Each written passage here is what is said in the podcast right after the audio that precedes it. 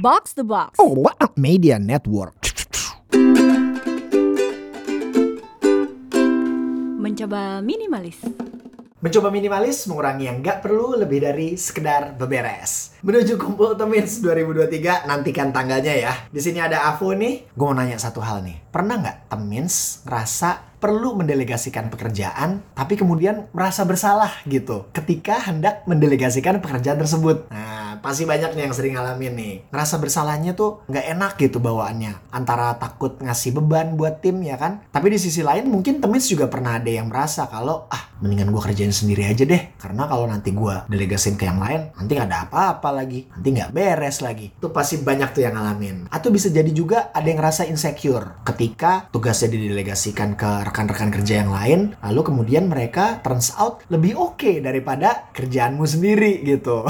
lalu Jadi merasa nggak berguna, ya kan, merasa useless, nggak kepake, terus akhirnya uh, jadi mundur teratur atau jadi nggak dipercaya lagi ke depannya gitu kan sama bos. Itu perasaan-perasaan kayak gitu uh, wajar banget ya kalau pernah dialamin sama Temins. Ini ada studinya juga nih. Jadi uh, Gallup, sebuah perusahaan konsultasi manajemen kinerja global asal US, pernah bikin riset dan uh, salah satu hasil risetnya itu menyatakan bahwa ketika seorang CEO atau CEO ketika dia sukses mendelegasikan pekerjaannya, dia bisa berkontribusi terhadap kenaikan atau peningkatan keuntungan perusahaannya itu sampai 33%. Lumayan banget tuh cuannya. Jadi ketika seseorang sukses mendelegasikan tugas atau pekerjaan kepada timnya, itu otomatis kualitasnya juga pasti meningkat. Nah, pertanyaannya adalah gimana nih cara mendelegasikan tugas dengan Joss? Ini ada linknya, detailnya akan gue share di deskripsi, tapi kurang lebih poin-poinnya seperti ini. Pertama, tinjau pekerjaannya. Jadi temen bikin tuh list pekerjaannya apa aja dan yang mana yang bisa didelegasikan ke orang-orang. Ada satu hal yang perlu diingat bahwa jangan jadiin proses delegasi tugas ini sebagai ajang eskapis atau pelarian lo. Karena bisa jadi lo delegasiin tugas ke orang lain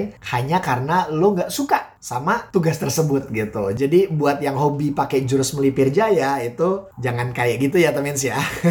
Usahakan lo mendelegasikan tugas tersebut agar lo bisa punya waktu dan energi untuk ngerjain tugas-tugas lain yang lebih impactful atau sesuai dengan kapabilitas lo. Yang kedua, cari tahu siapa kandidat yang cocok buat ngerjain kerjaan tersebut. Jadi ini bukan masalah apakah orangnya available atau mau ya, tapi apakah dia cocok atau enggak. Karena buat gue pribadi sendiri ini pernah kejadian beberapa kali di gue di mana ketika gue nge-hire seseorang atau mendelegasikan tugas ke seseorang yang kemudian ternyata orang tersebut nggak cocok gitu sama tugas yang diberikan yang kemudian akhirnya ya lagi-lagi harus gue yang nyebokin jadi ingat-ingat ya temen ya. Jangan lupa cari orang yang memang suitable dan capable untuk ngerjain tugas tersebut. Yang terakhir nih jelaskan deskripsi dan brief tugas tersebut dengan komprehensif. Temen harus ingat bahwa tiap orang itu punya daya kreativitas punya cara kerja dan punya approach yang beda-beda dalam mengerjakan tugas-tugas yang diberikan. Nah ini harus diimpress nih sama temins. Jadi ketika misalnya cara mereka menggarap tugas yang didelegasikan itu uh, rasanya beda, ya mungkin temen bisa ngasih ruang untuk itu.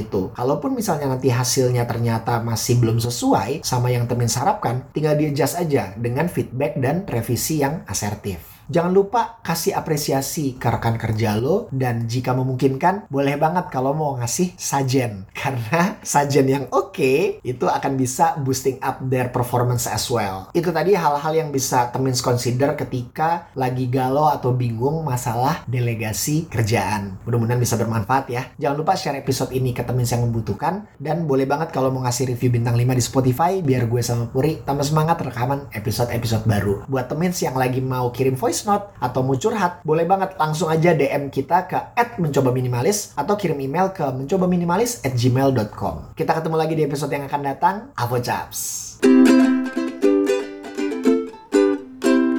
Mencoba minimalis.